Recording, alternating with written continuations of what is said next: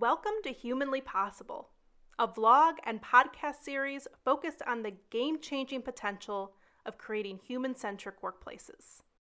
On this episode, we're joined by Tayo Rockson, author, TEDx speaker, and equity, inclusion, and diversity consultant. The center of our conversation is around the importance of holding space for discussions around difference in the workplace including having constructive conversations around privilege and race. We talk about his book titled Use Your Difference to Make a Difference and the importance of awareness, action, and allyship for systemic change.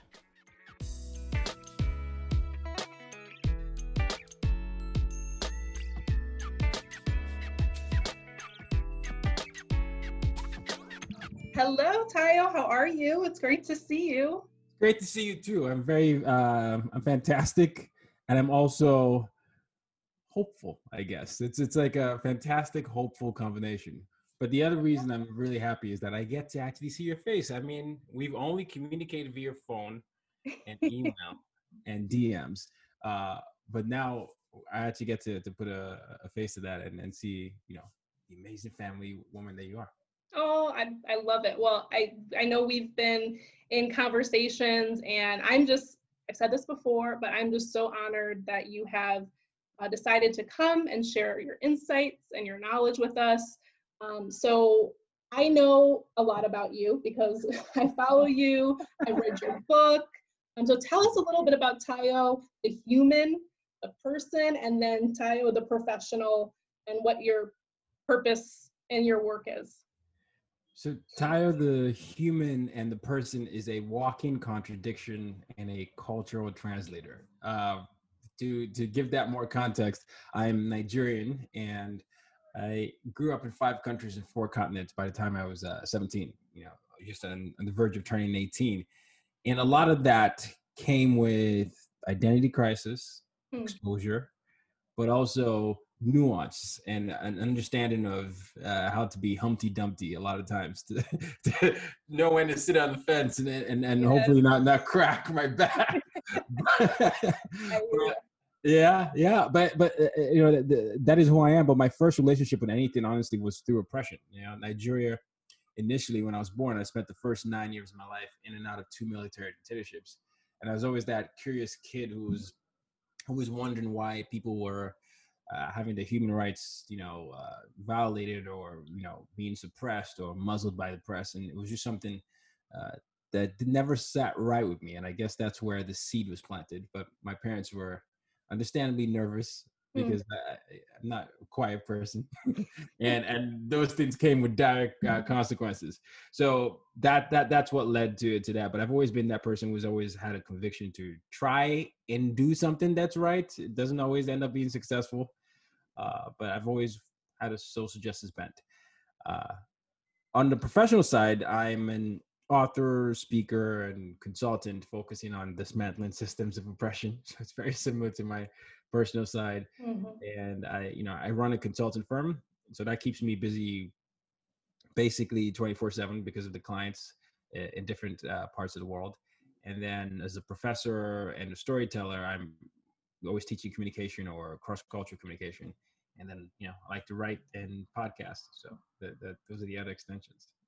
Very good. Yeah. Well, it's uh, it's always tough to ask that question because I feel like folks who are on this on this podcast and this blog usually like their personal side and their professional side ends up overlapping. Yes. Is like the the, the dream right? Uh, so it's it's it's certainly a theme i've been i've been sensing as i've been talking to people. So uh, i wanted to highlight your book um, yes. Use your difference to make a difference I am currently reading it for the second time. Oh my God.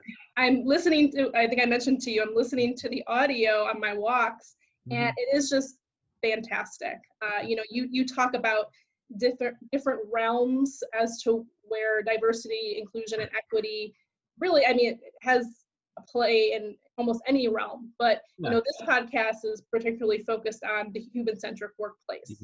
Yeah. So I wanted to ask you, um, first of all, tell us a little bit about your book and then dig into, you know, what does a human centric workplace look like from your vantage point?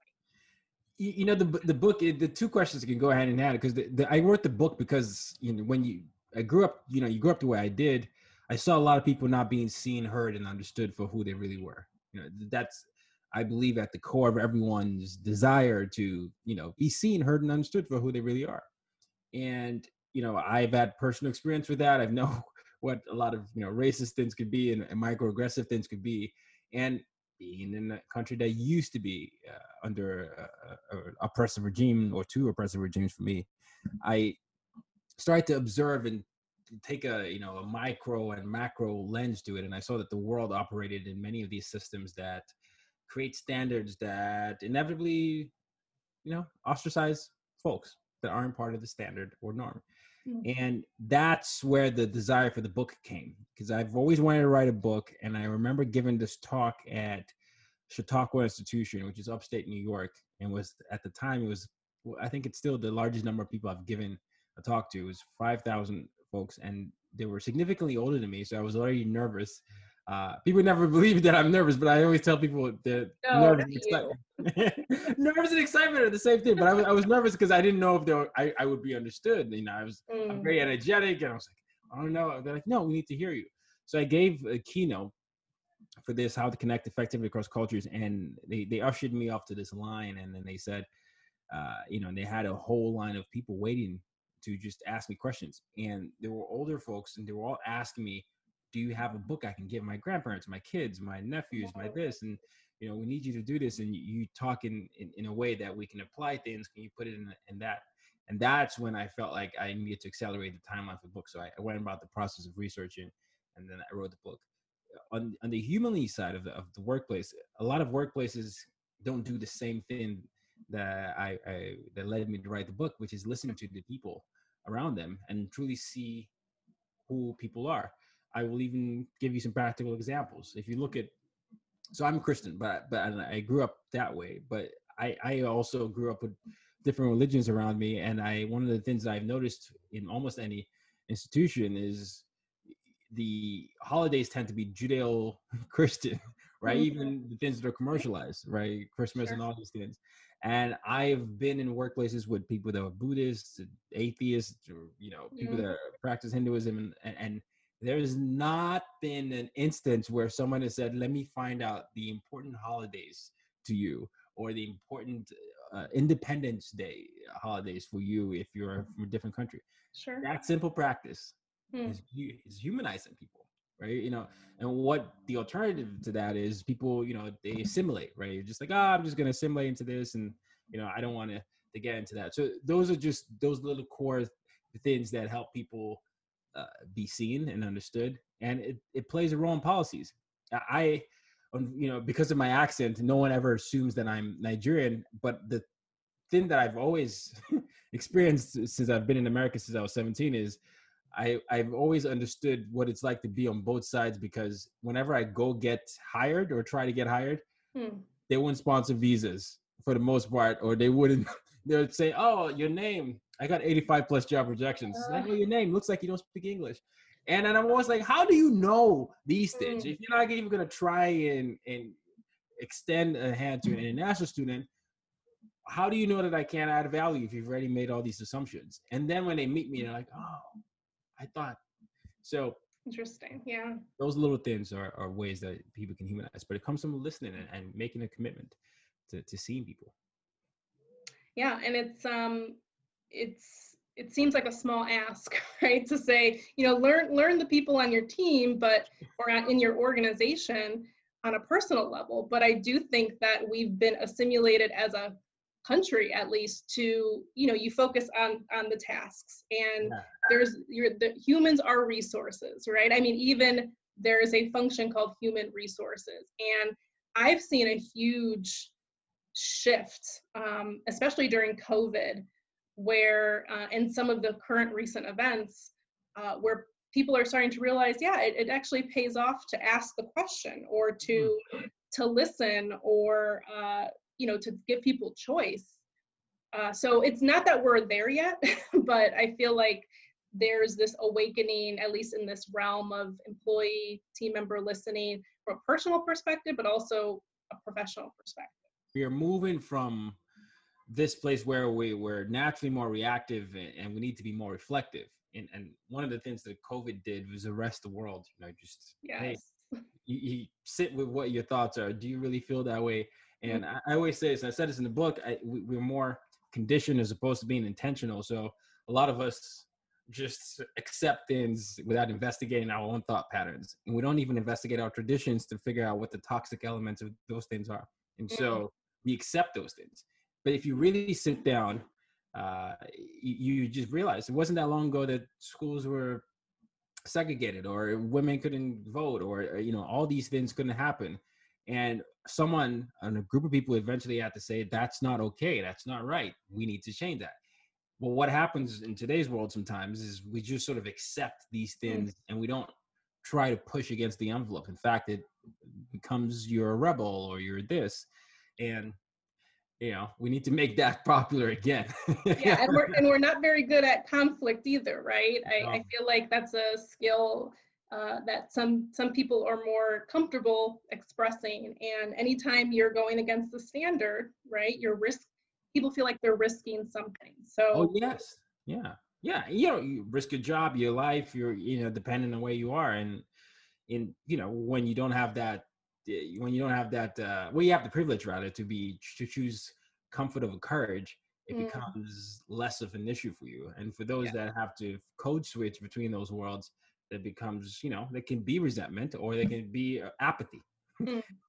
depending on that uh, and for those that fight there's the idea of it's emotional labor it's draining i'm carrying the labor of something you should care about as well yeah and i'm also trying to fight for my family so well that's that's a great point. I think the courage over com- courage over comfort yeah. um, there's almost another category which is like i don't have a choice right? I'm in this oppressed group who is being impacted. Yes, so forget that. courage forget comfort. Like i i have to fight for this. Yes. And that's where the privilege i think the privilege privilege is actually the ability to make the choice to have the courage or to say you know get out of your comfort zone because some people just don't have a have a choice yeah that's right well said well said yeah, love that so i have a question for you and it, you may not have a straight up answer for it because i've thought about this a lot but if you could describe where are we at when it comes to truly creating an equitable and inclusive workforce like if you could I'm, I'm not going to give you a scale from one to 10 because that's probably not the best way to quantify it. But if you could like describe where we're at in this journey, how would you describe it? So, diversity is the makeup of our world. Equity is committing to making sure the world's inhabitants have access to what they need. Inclusion is ensuring that the the inhabitants experience the world their worlds without shame. And belonging is what the world would look like if we had all the above. And when I said equity is making sure the world has access to what they need. I don't know that we're there. yeah, uh, because we are arguing about freedom, and freedom for some people means mm. just more power without responsibility. You know, I can say what I say. What's the problem? Snowflake, and then for others, it means the ability to exist as who they f- truly are without punishment. And as long as we're going to have these two definitions of freedom, there's always going to be this chasm. Now, is there a movement? I believe so. I think with with every generation, there's a movement, whether it's with Black Lives Matter, um, and, and people certain suddenly reawakening to the idea of, oh my goodness, mm. I have been learning all these things that have sheltered me. Uh, I have tremendous amount of faith. I, am an optimist, but I'm an angry optimist. I heard that from Hasan Minhaj, and uh, and I believe that we're moving an inch towards change. I don't know that it's at the pace that we that we, we need to be, but it is definitely better than it was last year, which is progress. Uh, with workplaces, workplaces I think are at a place where they have to decide who they want to be, and many of them are doing the work now because it's popular mm. to do it, right? Because if you don't do it, the Gen Z voice and the millennial voice, for example, are going to hold you accountable. And and, and there's that reason, but I, I've yet to find out if it's um from the heart yet. It's one of those things where I, am riding the wave, but I, I I'm remaining optimistic that this stays beyond COVID.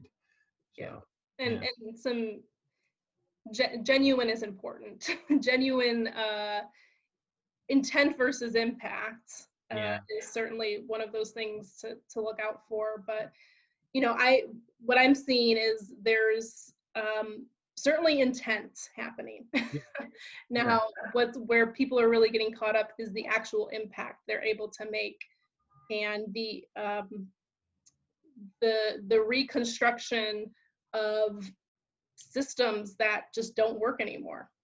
Yeah, and the, the sacri- you know, the, there's also this thing, an acknowledgement of sacrifice spectrum that I think people need to start understanding. Uh, maybe sacrifice is too strong a word, but we, a lot of what's happened here in America, and even I'm from Nigeria, we're having our own police brutality issue right now with SARS, and people don't acknowledge a lot of these things. I think I don't know when when we became this culture of perfectionism, where if you say something, uh, admit that you're wrong or you call something out that you might have done that has been that it might have been detrimental, it makes you be perceived uh, perceived as weak. But America hasn't really acknowledged enslavement for the longest time. I mean, we whether it's with what's happening with statues or whatever, whatever side you're on the side, it just sort of skates over. Whether it's with uh, uh, you know, the, the uh, you know, indigenous folks here. It's the same sort of thing. It just sort of skates over. We just skate over all these things, and it becomes with that was ten years, hundreds of years ago. Move over it, get over it. And when you don't acknowledge something, and you, you you're not getting in the practice of of being aware of your privilege, and when you're not aware of your privilege, you don't know how to create access. And when you don't create access, you become disillusioned with this idea that oh my goodness i i grew up here. What's the problem? You're just bringing up the race card the gender card all these things.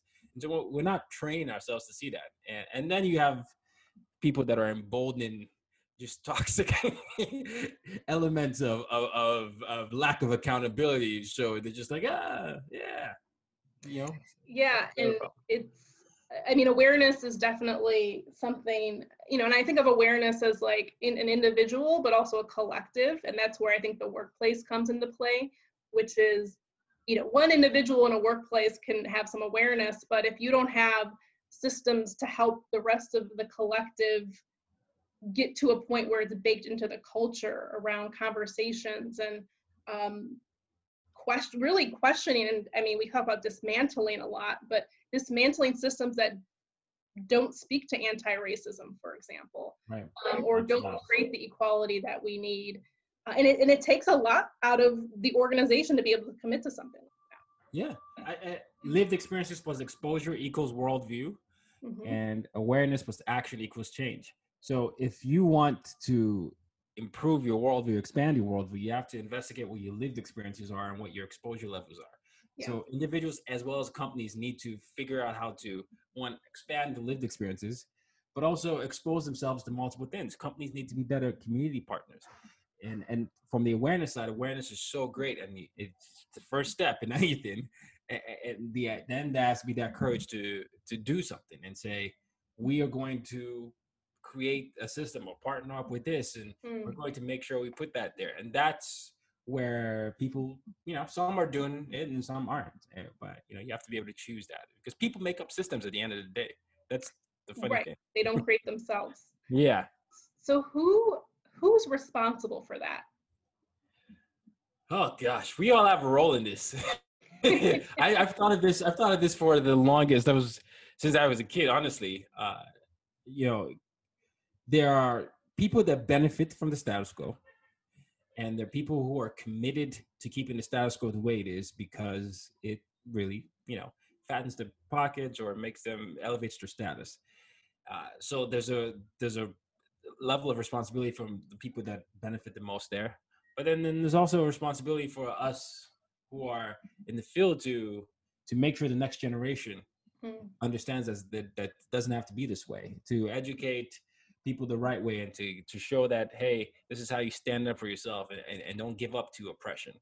So, so there, there are multiple elements of this. The educator has a role in expanding the curriculum. The bankers have a role in making sure the interest rates are fair to all groups. You know so the the, the real estate and uh, you know people in the real estate industry. People in government have to make sure that they know the people that they serve. This is the most annoying thing to me. Uh, that they know the people they serve in the local, state, and, and, and level. And parents need to stop training the kids to not see color. Hmm. That's yeah. Isn't, isn't that an interesting? Um, you know, I feel I feel like in in this country we we oftentimes we we do that as parents, even within the workplace, right? I I don't see color, yeah. and I think that's a huge detriment to this movement.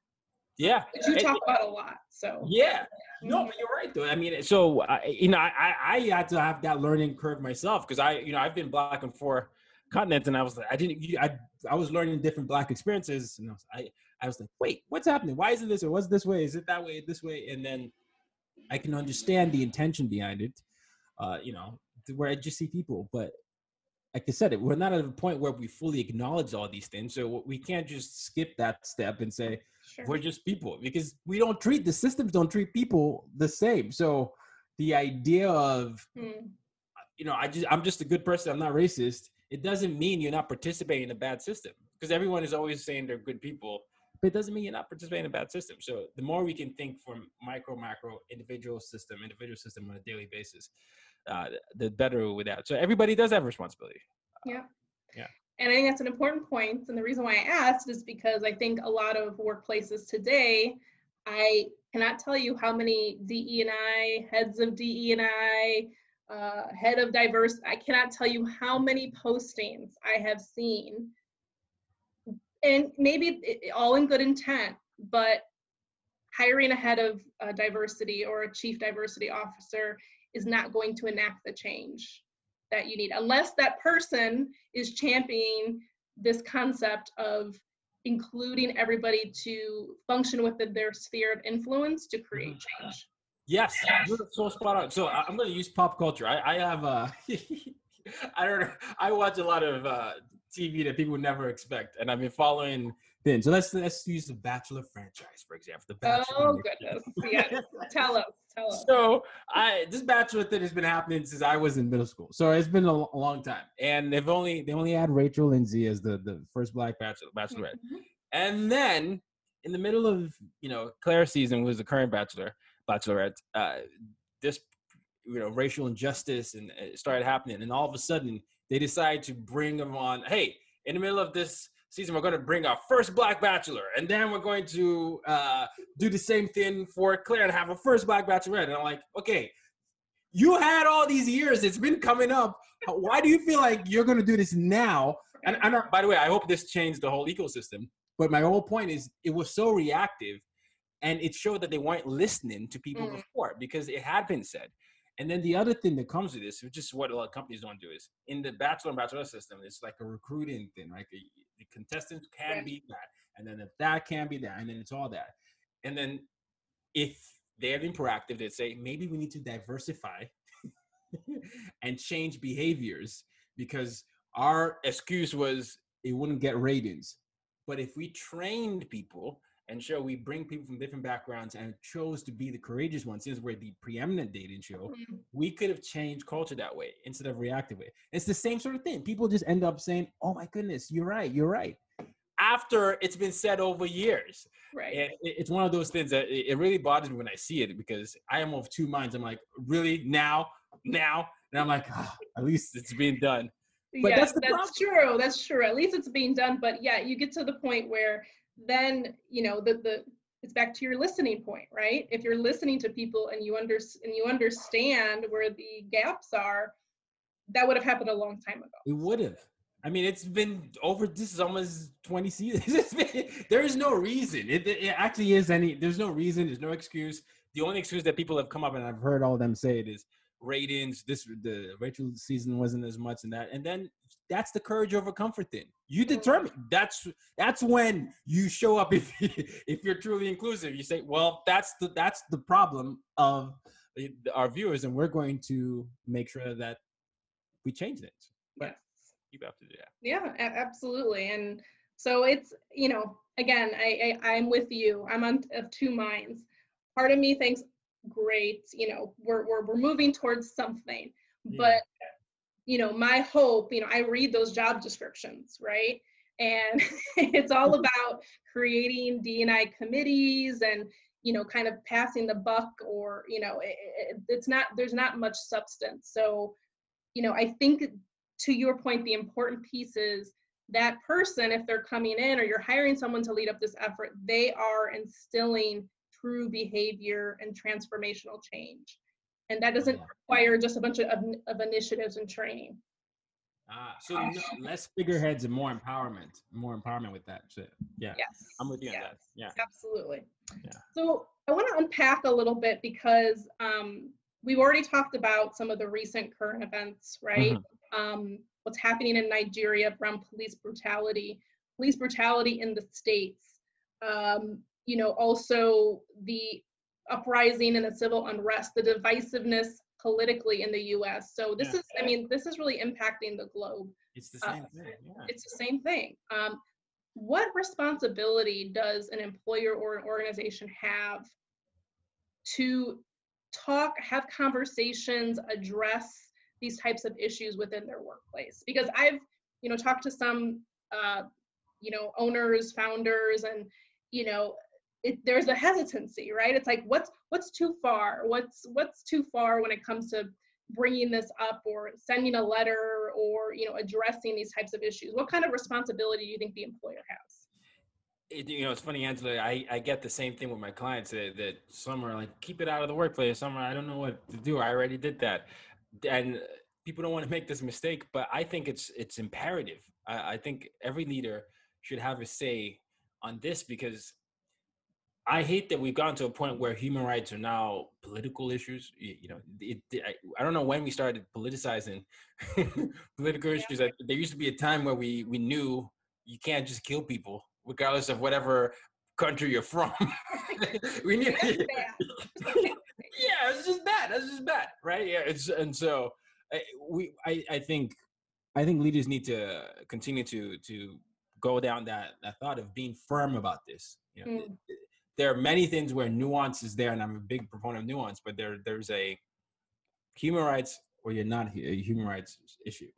And so it then becomes this idea of being vulnerable with where you are at that. I think every leader should say that, you know, whether a leader has dropped the buck in the past and said, hey, look, you know, it's taking me this long, but this is my commitment to this. This is where I'm going. I'm inviting each of you or as many people as I can, and we're going to do such and such. This mm. is not going to. And then every leader, I always tell them, make sure you address and anticipate the the things because obviously there'll be some skepticism. I know in the past, I know how this goes. We do this for two months and it goes away. But here's our extended plan. We're going to have such and such. Everyone can eh, input this. There wouldn't be consequence for you getting fired. You have to be as specific as possible. Mm. And please feel free to let me know if I'm doing something that's that's affecting you. I don't want to you know there to be all these things, and that has to be drummed down. By the way, it's not gonna. No one's gonna believe you the first time or the second time you do it. It's the idea of showing up repeatedly. I, I do Big Brother Big Sister and now. It's harder with the COVID, but my my mentee I've had for four years now, and his parents. Uh, you know, unfortunately, they weren't able to always show up due to one circumstance or not and he said one thing to me last year that I never forgot. And uh, you know, it was his birthday, uh, and then I got him something because he had been saying he was going to get it. He said, "Oh, wow, you really do what you say you're going to do." That was the third year in after, uh, you know, after that. 12, I think it was 13 at the time. But that that's that little thing. I was like, whoa, you're used to being disappointed yeah. all the time. Mm-hmm. You're used to being disappointed all the time. And even if people say that, and that's what showing up is. Mm. It, it's showing up and knowing that people are going to yell at you sometimes, and they're going to be like, "You are you're part of the racist system, you're all that," and then holding space for that and learning that, hey, mm. that's that. Listen. So when you when you say holding space, because I really I like that term because to me it's really descriptive around how you have tough conversations at work mm-hmm. not just about race or civil unrest or what's happening in world events, but just in general, like general conflict and general um, general self-reflection in a yes. conversation. So tell us more about that concept of creating space with tough conversations. Well, yes, no, that's a great question. Holding space, you know, has to do with you know making sure everyone's needs, desires, uh, are all met, but also the fears are addressed. And and think about all the things that are stigmatized, mental health or hair or all these things. Mm-hmm. If people know that, hey, I can bring up uh, say I have a friend who's who's bipolar. We are just talking about this. If I can bring up the fact that I'm bipolar and it's not going to affect my my you know the way that you address me or you because I'm a senior leader here, mm-hmm. it's great. And so that idea of creating space means that a leader needs to first be vulnerable, mm-hmm. reveal something about this, and guarantee that there isn't going to be any consequence for being that vulnerable a lot of times when people don't feel safe is because they feel like if they're themselves, they'll be seen as too extra or too this or too that. And that is going to lead to some level of ostracization, which mm. will lead to less opportunities. And then less opportunities will lead to less money on the table and all that. That's why it, it's important for people to say, this is nothing to do with your quotas. This is nothing to do with anything. This is mm-hmm. actually a time to just talk about anything other than work. In fact, I'm going to go first. Here's what I've been dealing with. Blah, blah, blah, blah, blah. Who goes? Yeah. And that's the um, vulnerability is another good um, word. I use it quite a lot. Yeah. Um, you know, the, the cur- having the courage to be vulnerable and what that says about leadership. And I think it's a real shift from the standards we've set around leadership. And I think that's a part of the, the system, right? I mean, if you look at the research, everyone, you know, we we as humans, we perceive other people as leaders or not.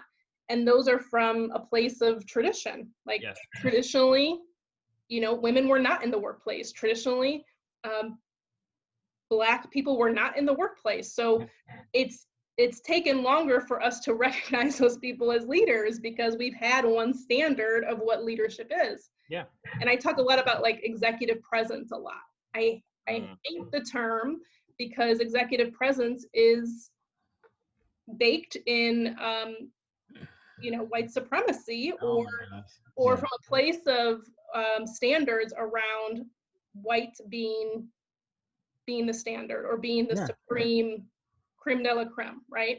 yeah. No, I talk about this all the time. I always call it standards and norms. And a lot of times the standards that we're measuring things are is whiteness. And that's exactly correct.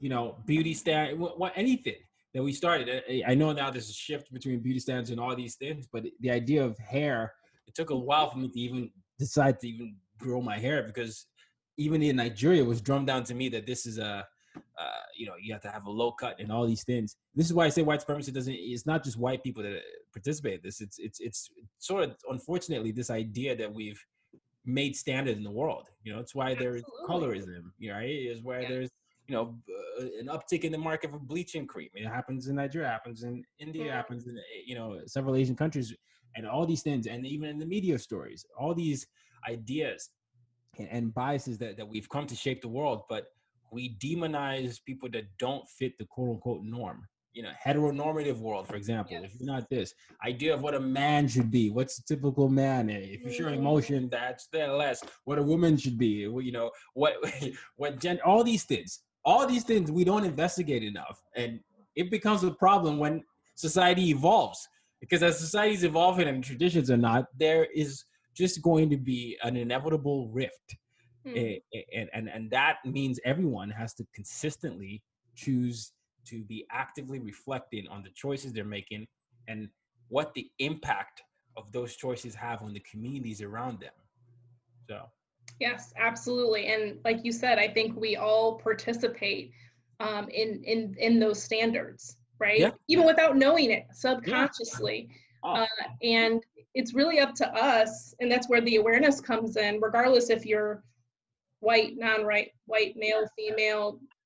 It doesn't matter. Um, we all need to challenge why we do the things we do and how performance is evaluated too.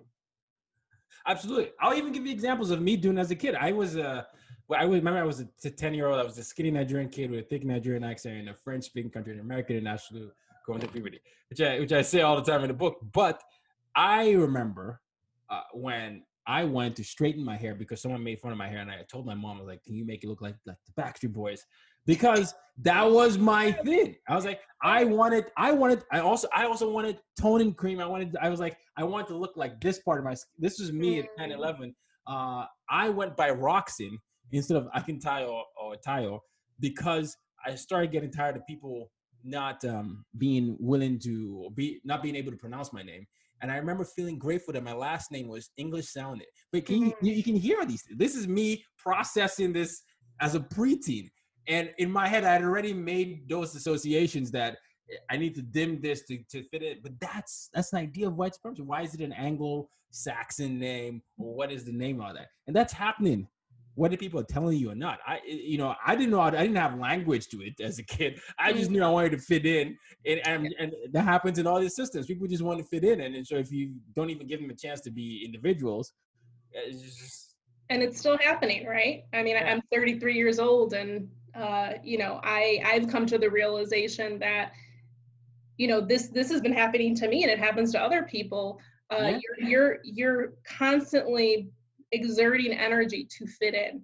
And that's real energy. It's absolutely real energy. And the more that you create a place where people don't feel like they belong and they need to fit in, the more energy people are exerting to that and the more worn out they're going to be. Because, you know, I remember coming home and it's just like people talk about their customer service uh, voice, right? Yeah. yes. Like that was, you know, like my husband sometimes will see me walking around and he's just like, what did you just say? Close the loop and all this jar like you know and this is just this is built up over you know right. 15 years of a career. So um so i do think from a workplace perspective i think there's a realization this happens globally. You know you've you've made that very clear. Like this isn't this isn't just in the us there's a global impact to this. Yeah. And so my last question which kind of goes back to to the title of your book use your difference to make a difference. What is because a lot of executives, founders, um, leaders are listening to this. You know, obviously we've we've made a case around the moral importance of this topic, but what is the actual business case around differences? And you know, how would you describe that to a leader? It's a good. It's another great question. So, I, you know, there's the moral side and the business side. You know, when people are thinking of profits, there's people in profits always thinking about that. If you want to one get to the younger generation, you and I are both, I guess, um, 31, 31 in a few days, or so we're both part of the millennial generation. And then uh, there's the I have a 20 year old brother. If you want to get to another generation, mm. you have to understand how to see people. If you want to get to another market, you that's in another country. You have to understand where they're coming from and how they do business. If you want to expand your workforce and infuse creativity, you have to understand how someone else, you know, sees the world. People can walk and chew gum. We know that. So that means people can have multiple ways to get to, to a problem. Now, we've identified that standards are based on some, you know, uh, weird rules that create all these hierarchies as the world is evolving and becoming much more small, especially with digital media, people are going to have much more agency to determine which brand and people they're going to work with.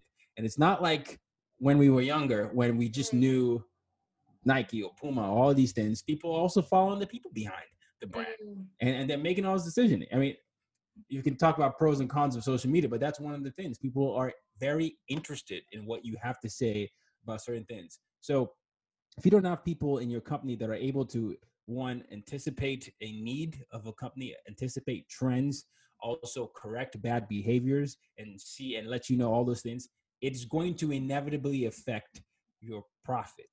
And that i believe is the, the, the, the economic you know uh, effect of this. And, yeah uh, it's the bottom line. And i would also add you know, most of the companies I've worked for have been Fortune 500, and most of them have delivered to a diverse audience, right? Like their customers were diverse. So, you know, what I've always focused on is it just makes business sense to have diversity in your company and empathy in your company because your customers live in these neighborhoods and are spread out all across the world. So it, it only makes business sense to understand their experience. Isn't it, you know, isn't it arrogant though sometimes when you think about it, you know, if you don't look like the workforce you serve, it's, it's, I'm, I always think about it, especially as I've gotten older. I'm like, how do you feel like you can just know. Absolutely. I mean, the perfect example is when I used to work for Kaiser Permanente. Now, luckily, they were diverse um, in many ways, so they actually had an effort around making sure they matched their patient base. But yeah. I mean, patient experience, you have to be able to. You don't. You you need to be able to have people who can relate culturally yeah. in that operating room. You know, at the end of the day, you know, people speak different languages oftentimes feel more comfortable culturally with someone who, you know, especially if they've just moved here from another country. So absolutely, absolutely. It's so, so crucial. Well, we got you. We got you. People like you doing uh, the work. So I'm excited, and uh, uh, hopefully I'll, I'll, be working alongside you. But this is yes. This, this well, is as I mean, I'm just. I've said it before. I'll say it again. I'll say it 50 times. I'm so grateful that you had a chance to join us. Uh, your book is wonderful. I would please ask everyone. I'm going to put a link in the podcast. So if you're listening, uh, please buy this book. It's got practical tips. It gives the full range, the landscape of diversity, equity, inclusion, and belonging uh, in the workplace, in, in culture, and it, it, it spans way past the workplace. But uh, thank you, Tayo. I really appreciate your time and your insights.